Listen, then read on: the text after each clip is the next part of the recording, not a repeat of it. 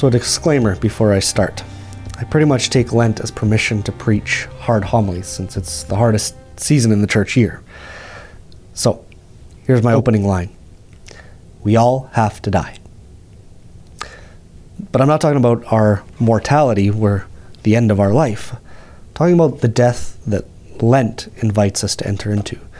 The death that comes through our prayer, fasting, and almsgiving the death through denying ourselves and taking up our cross, the little deaths that we have by not eating meat on Fridays or by giving something up for Lent, which ultimately is intended to lead to bigger deaths of dying to self. Maybe we need to die to certain desires, to die to certain expectations or ways of thinking. Maybe some memories need to die. Or maybe we're, we need to die to an overly superficial approach to our lives. Some of you have shared with me some of the deaths that you've experienced in your lives.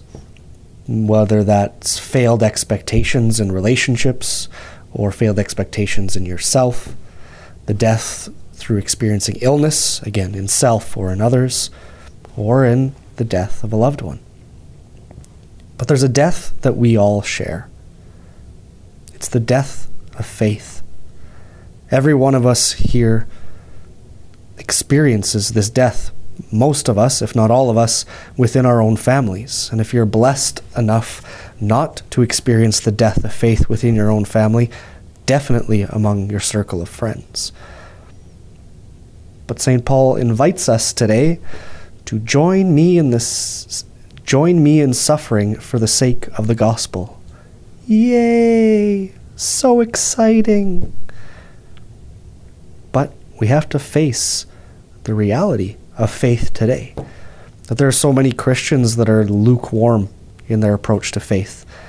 There are many who are indifferent to faith in general.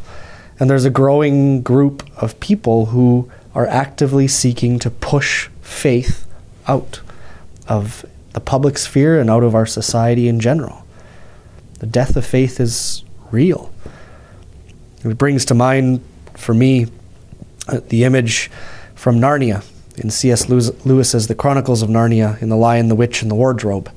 That the image given for when Aslan is absent and not around, the character who embodies Jesus, is winter without the hope of summer which sometimes feels like Canada. But it's the idea of that eternal death of winter without any hope of new life. So, why this Sunday and this second Sunday of Lent do we have this story of the transfiguration of Jesus? Why was Jesus transfigured before his apostles? It's because Jesus wanted to show them that as his passion and death was impending, the resurrection was coming that he showed them his glorified body before his death so that they could hold on in faith through the suffering, knowing what was to come. And it's because God is outside of time that for us as Christians, every moment of our lives is marked, is shaped, is informed by the passion, death, and resurrection of Jesus. It's like it's stamped on us from the time of our baptism. It's the reason why we can look at the crucifix and we don't see despair, we see hope instead. G.K. Chesterton, a great English writer from the late 19th, early 20th century, he was talking about the reality that faith has died more than once in the history of the church. He says, we should find several occasions when Christendom was thus to all appearance hollowed out from within by doubt and indifference, so, so that only the old Christian shell stood. Faith is not a survival. But I didn't become a priest in my youth because I wanted to get on a sinking ship. There's hope.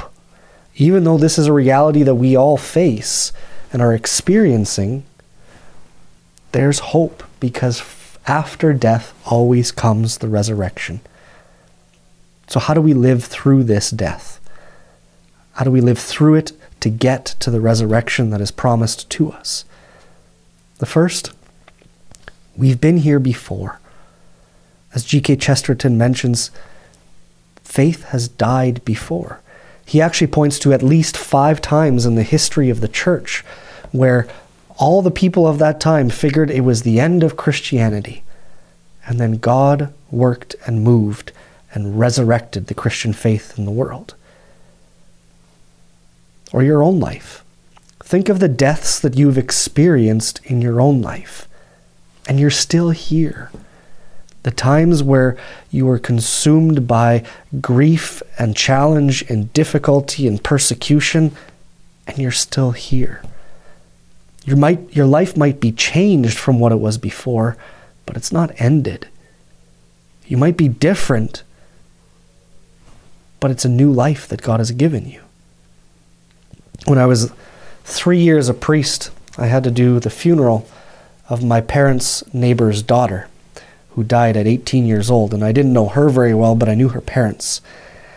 And I came back from the prayer vigil the night before the funeral, and I was just wiped and I had no idea how I was going to get through the funeral the next day. And Father Martin, my rector and my mentor in my early priesthood, ran into me in the kitchen, and I just turned to him and I asked him, Father Martin, how do you do this for 50 years? And I hated his answer.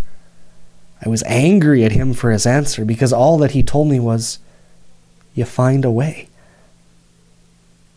But it was only in preparing this homily that I started, that I have started to understand what he meant. We've been here before. Resurrection always comes after death. It is the promise of our faith. And then number two, there's already already and always resurrection within death. That we don't just have to wait and hold out through death to get to the resurrection, but the resurrection is present already there as the things seem to be dying. Look around you. We're not alone in the faith. The church is not empty, but we are a faithful remnant. Look around. These are the people that we're walking through in life in faith. Support one another through that.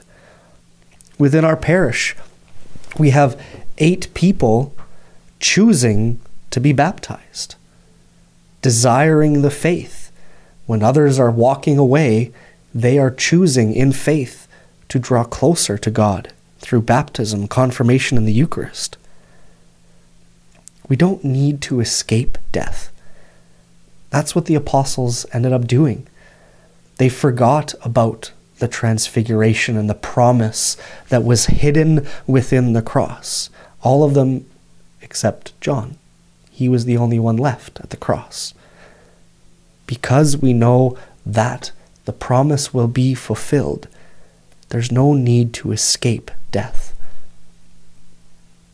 I didn't know if I wanted to give this homily because it can feel like not a very uplifting homily. But we have to face the reality of what we're living.